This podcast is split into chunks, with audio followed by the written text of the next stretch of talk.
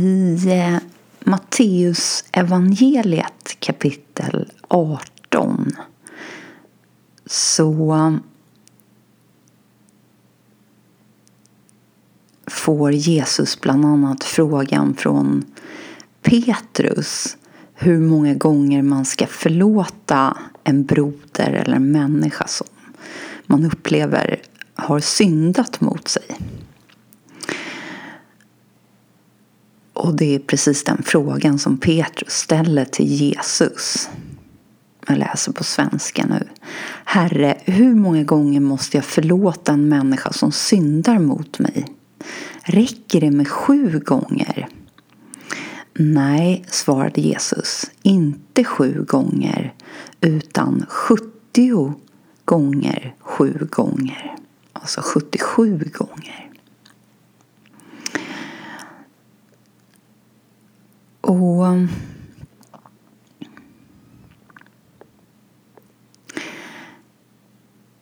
om vi tar emot det här utifrån en position där vi fortfarande ändå någonstans upplever oss som en person i världen. Vi, vi, vi har fortfarande någon slags känsla av identifiering kvar av att vi existerar som en person bland andra personer i världen. Och att vi då och då också upplever att vi blir väldigt illa behandlade. Och ur perspektivet vad som är rätt och fel så upplever vi verkligen att den andra människans behandling inte är eh, rätt. Och vi hamnar kanske i ett läge där vi känner att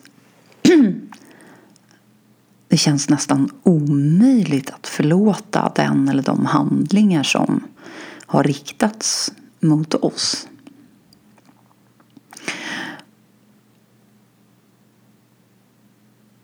Då kan ju Jesus svar här kännas nästan lite provocerande. Att sju gånger upplever nog Petrus det ganska många gånger när han kommer och frågar. Och så svarar Jesus inte sju utan 77 gånger.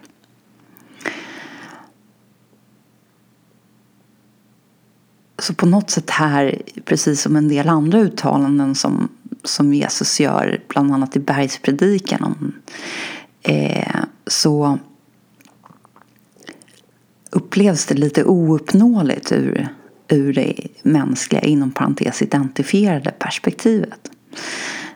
Och just det här uttalandet så känner jag verkligen att anledningen till också att Jesus lägger det på den här nästan nivån oändligt många gånger. För, för det är ju nästan indirekt egentligen det han säger att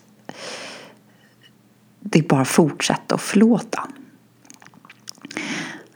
Handlar om återigen att han vill vårt högsta. Snarare än hans omtanke om den människan som har gjort oss of, en oförrätt eller liksom behandlat oss det man skulle kunna tycka då felaktigt. Och det, jag menar, är det någon som slår oss eller misshandlar? Alltså det finns ju på nivån att det, det är svårt att säga eh, på det mänskliga planet att det här är rätt. Då känns ju just det här lite ouppnåeliga, omöjliga som att okej, okay, Jesus säger egentligen att oavsett vad vi utsätts för oavsett vad någon utsätter kanske våra familjemedlemmar för eller vad, vad som händer i våra liv så ska vi förlåta. Och att det på något sätt framförallt då skulle vara kopplat till att vi måste ha en, en förlåtande attityd mot dem och det som är runt omkring oss. Och så är det ju, men, men jag känner också att det handlar framförallt om vad som händer i oss när vi inte kan förlåta.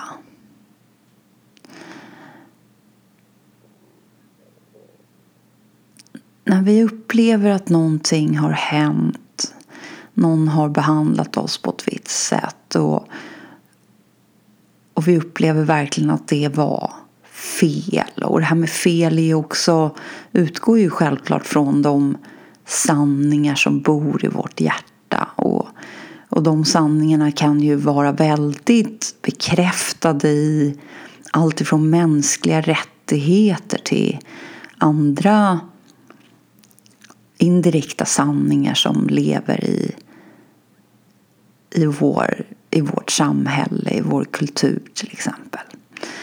Eh, och även sett ur ett så kallat moraliskt perspektiv. Men när vi håller kvar vid tanken och de känslorna som kommer av att inte kunna förlåta så är det faktiskt vi som lider. Att inte förlåta är verkligen dels självklart att hålla fast vid en identifiering men det är också oerhört förgiftande för hela vårt system.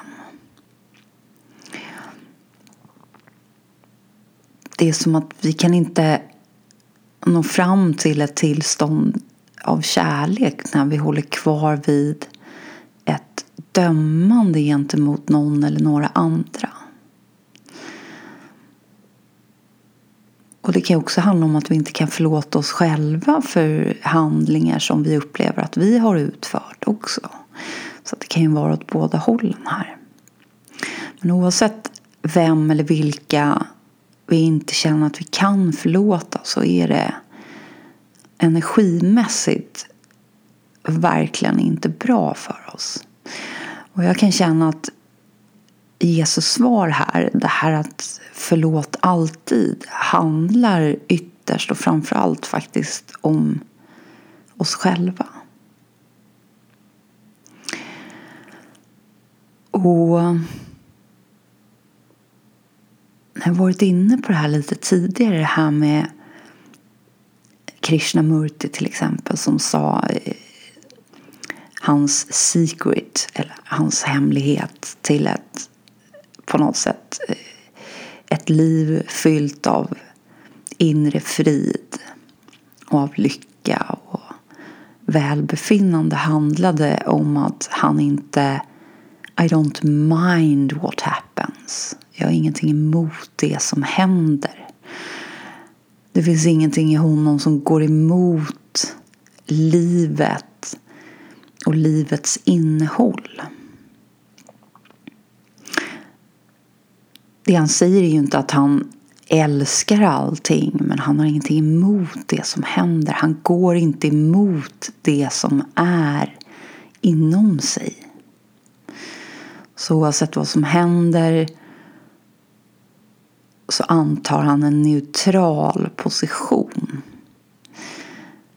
Han tar inte livet personligt därför att han inte heller riktigt upplever sig vara en person utan han är ett med livets flöde. Och acceptans och att framförallt inte ha någonting emot det som är kan i vissa situationer kännas övermäktigt när det verkligen händer saker som som är fruktansvärda. Och om och när det gör det så ska jag säga att livet har gett oss ett tillfälle att tillämpa det som Ramana med flera kallade för surrender. Vi upplever att vi befinner oss där. Att vi inser någonstans att hålla kvar vid tankar och känslor som handlar om ett dömande. Att inte klara av att riktigt försonas med det som är och det som kanske också har hänt så kan vi istället välja att lämna över. Att helt enkelt erkänna att jag klarar inte det här. Jag kan inte förlåta eller jag kan inte försonas med det som är. Det, det går inte. Det är mig övermäktigt. Det är som att livet i det skedet erbjuder oss en möjlighet att lämna över. Och också faktiskt klara av att villigt lämna över därför att vi känner ju också någonstans ofta att det är verkligen stänger ute kärlek och andra annat som vi vill ha in i vårt liv när vi befinner oss i en position där vi sitter och håller fast vid ett fördömande. Så att lämna över, att lite grann ge upp idén om att vi kan klara av det på egen hand. Och oavsett vad vi upplever att vi lämnar över till, det spelar faktiskt mindre roll. Det viktigaste är att frigöra sig ifrån att hålla fast vid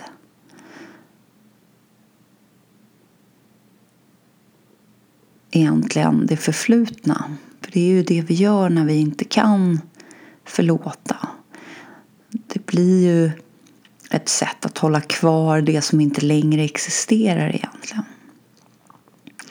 Genom att ständigt påminna oss själva om någonting som har hänt och som kanske är fruktansvärt men det finns inte kvar egentligen nu men vi drar med oss det hela tiden in i nuet.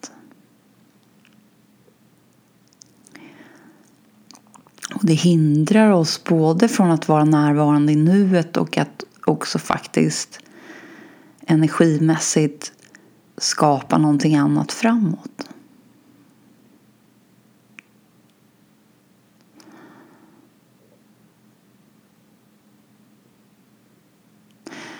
Och ehm,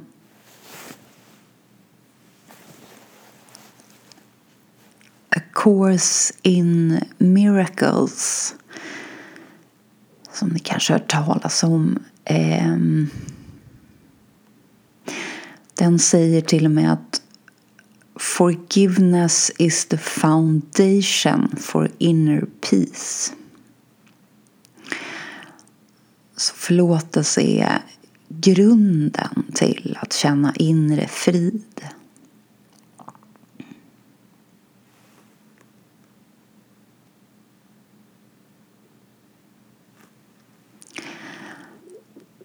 Och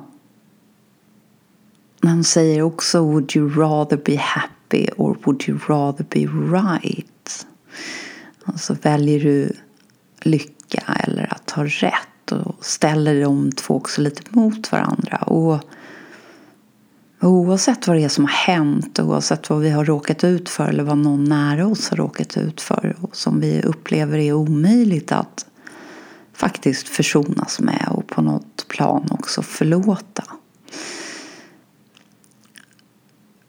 Så, så länge vi håller fast vid de tankarna och, och någonstans står kvar i den positionen av att känna att vi har rätt så hindrar vi verkligen oss själva från att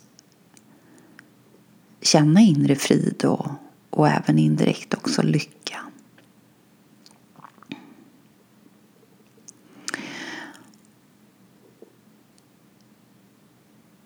Ja, som, som jag redan har nämnt så gillade jag att titta på Dr. Phil när jag var ung. Och, och ett avsnitt Egentligen var det, tror jag, det avsnittet jag såg var när han och Oprah blickade tillbaka på sekvenser ur, ur sina program. Och de har ju också gjort en del gemensamma saker och, och, och på något sätt ville visa de både viktigaste och och även mest minnesvärda saker som, som hade hänt och som de hade varit med om.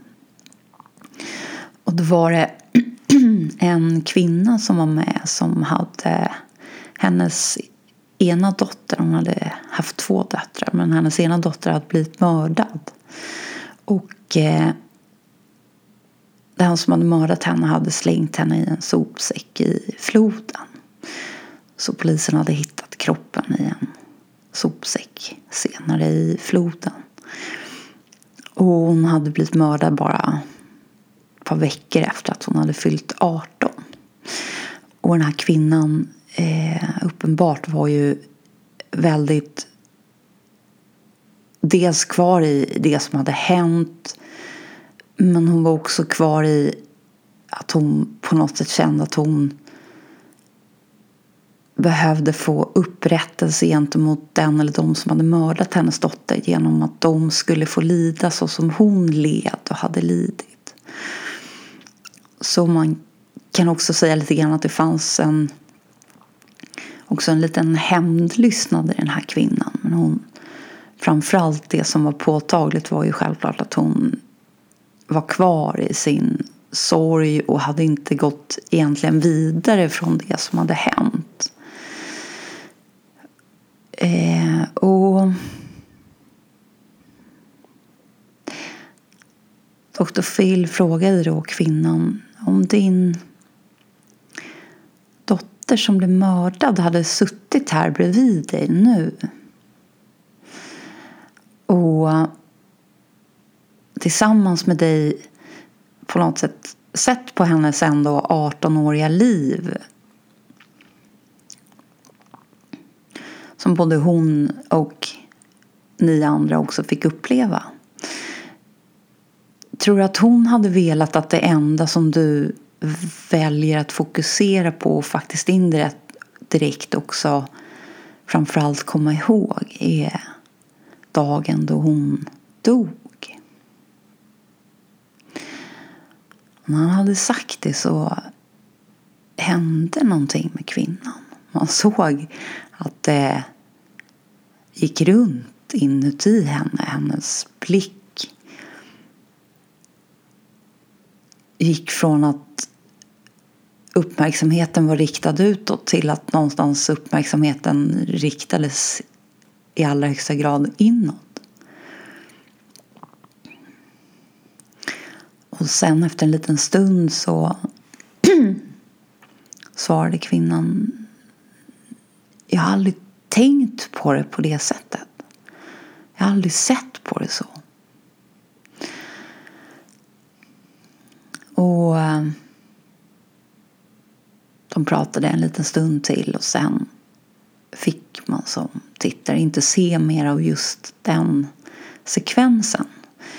Men däremot så fick man se ett nytt klipp som var samma kvinna ett år senare när hon kom tillbaka och gästade då både Oprah och Dr. Phil som hade det här minnesprogrammet tillsammans. Och hon såg helt annorlunda ut. Hon strålade och hon var full av liv och hennes andra dotter var med. Och då berättade också kvinnan att innan hon kom till programmet för ett år sedan på morgonen så hade hon bestämt sig för att hon skulle ta sitt liv. Trots att hon hade en till dotter så kände hon ändå jag kan inte gå vidare. Jag vill inte vara med längre. Jag, jag säger stopp nu. Så hon hade egentligen bara tänkt att vara med i det där programmet och än en gång berätta om det här fruktansvärda som hon hade fått vara med om och sen faktiskt ta sitt eget liv. Men det Dr. Phil hade påmint henne om och, och det som hade hänt under programmet hade fått henne att ändra sig. Så hon hade helt enkelt släppt in ljuset igen. Vänt sig tillbaka hemåt mot kärleken. Och indirekt också faktiskt mot att känna att hon kunde ändå någonstans försonas och indirekt förlåta därför att hon valde att gå vidare. Hon släppte taget om det som hade hänt och bejakade istället all den tid som hon hade fått tillsammans med sin dotter och som de hade upplevt tillsammans. Och det här som ni förstår hade ju också haft en väldigt positiv inverkan på hennes andra dotter. Och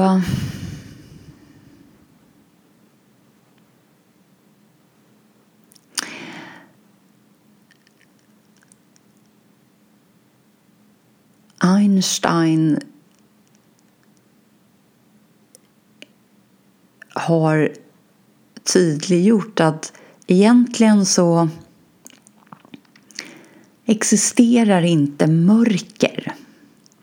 Utan det enda som existerar det är ljus och avsaknad av ljus. Men mörker är ett koncept som vi har skapat för att på något sätt beskriva avsaknaden av ljus. Och jag skulle vilja applicera det på det här med förlåtelse. Att när vi inte kan förlåta och fastnar då befinner vi oss någonstans i avsaknad av ljus. Men skulle vi bara på något sätt lämna över, om vi inte känner att vi klarar av någonting annat, att vi lämnar över, ja då släpper vi in ljuset.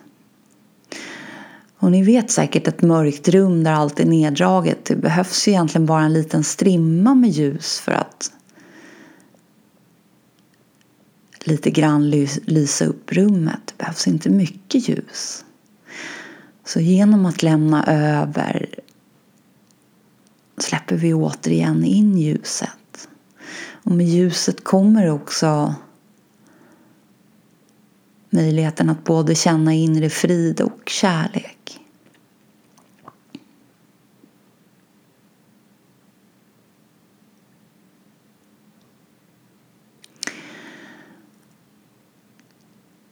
Så förlåtelse handlar verkligen framförallt om oss själva. Indirekt så blir det ju väldigt bra för den eller de andra också men, men framförallt handlar det om oss och vår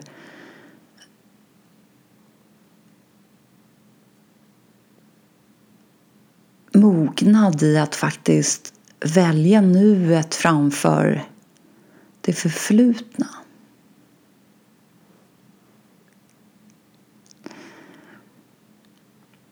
Och Jesus har ju också gjort ett annat klassiskt uttalande, det här med vänd andra kinden till. Och på samma sätt där upplever jag också att det är mer symboliskt. Att när vi blir drabbade, när vi blir utsatta rösten i huvudet vill gärna gå in i jag har rätt, ingen kan göra så här, det här så här gör man inte. Eller, och i vissa fall, som jag säger, man har enormt stöd i alla möjliga eh, värdegrunder och allt annat och känner att det, det är inte okej. Men, men sanningen är att det hände. Det hände. Hur fruktansvärt det än är så hände det. Kan inte backa livets handling och gå tillbaka och ändra.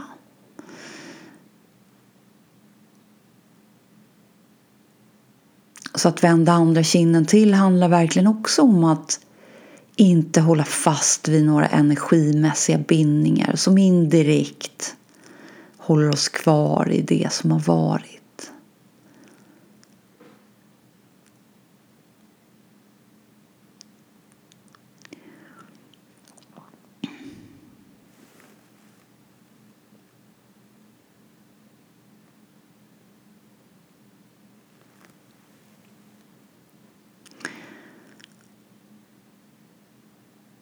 Och självklart på den allra djupaste nivån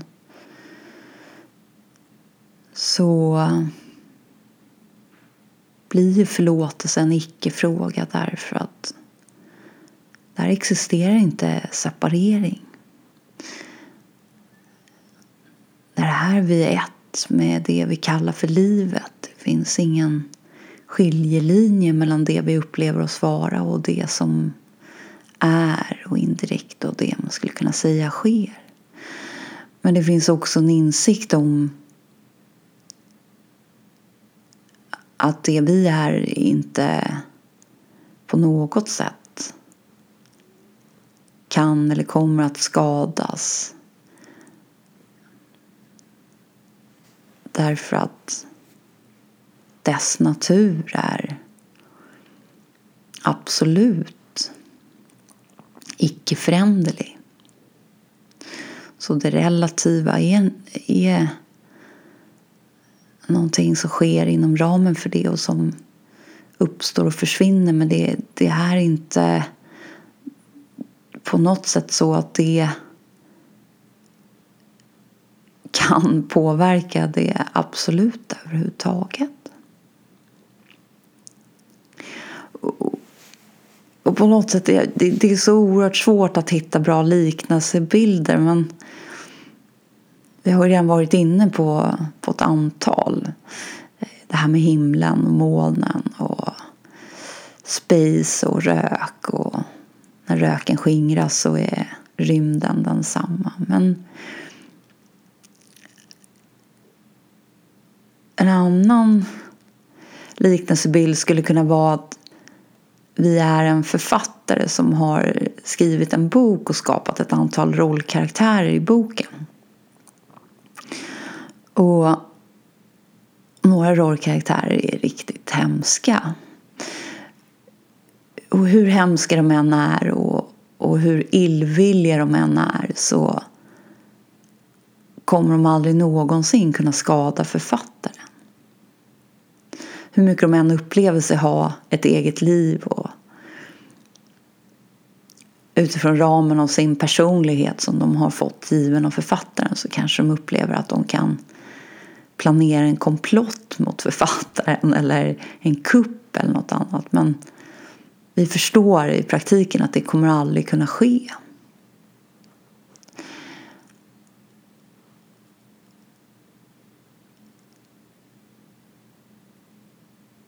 Oavsett om författaren skriver i boken till och med att de utföra en komplott mot författaren och lönnmörda författaren så kommer det inte ske på riktigt utan det kommer ske inom ramen för boken endast. Men författaren blir på något sätt bortom, orörd.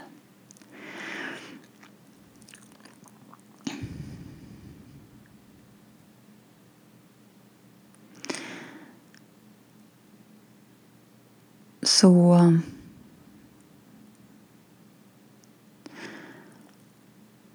tills dess att vi upplever att vi fullt ut vilar där. Att vi i varje ögonblick responderar på livet.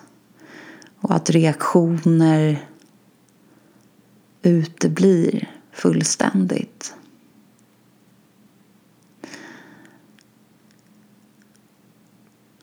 Så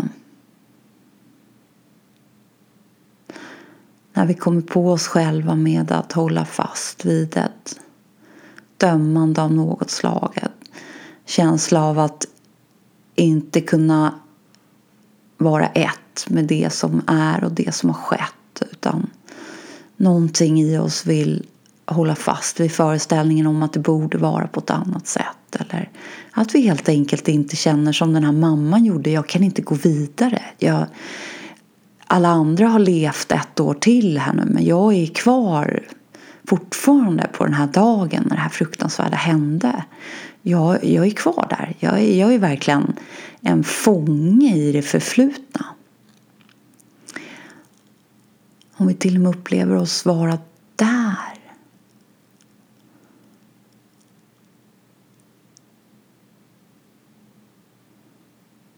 Varför inte lämna över? Varför inte helt enkelt säga att jag klarar inte att bära det här? Så istället för att känna att vi behöver avsluta någonting, varför inte avsluta det genom att helt enkelt lämna ifrån oss det. Vi behöver inte ens i ett första steg känna att vi lämnar tillbaka någonting. Vi kan bara känna att vi lämnar ifrån oss. Vi, vi lämnar tillbaka det vi har varit utsatta för eller det som har hänt i livet. Och säger att du, du får ta det här för jag vill inte ha det här längre. Jag orkar inte. Och känn om det kommer nya tankar att gå inte in i dem utan hela tiden påminner om att men jag har lämnat det här nu. Det här finns inte längre kvar hos mig.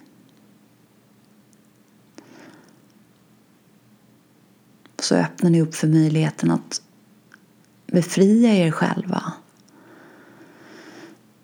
From the prison of personhood. Från personens fängelse. Och återuppstå i nuet.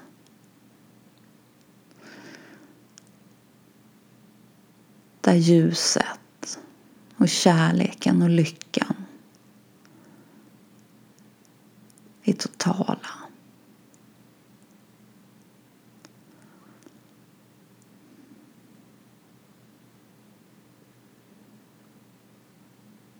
Endast när vi är frigjorda Endast när vi inte håller kvar.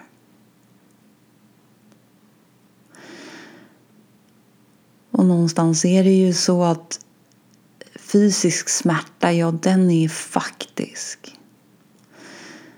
Medan lidande väldigt mycket handlar om vår inre så kallade verklighet vart vi riktar vår uppmärksamhet och vad vi bygger vidare på och skapar och också håller kvar vid där.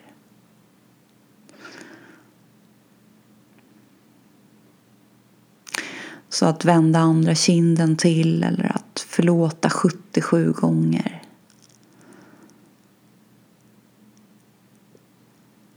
Det är verkligen att önska oss det allra högsta att önska oss den frihet som vi både har rätt till alla och faktiskt också förtjänar.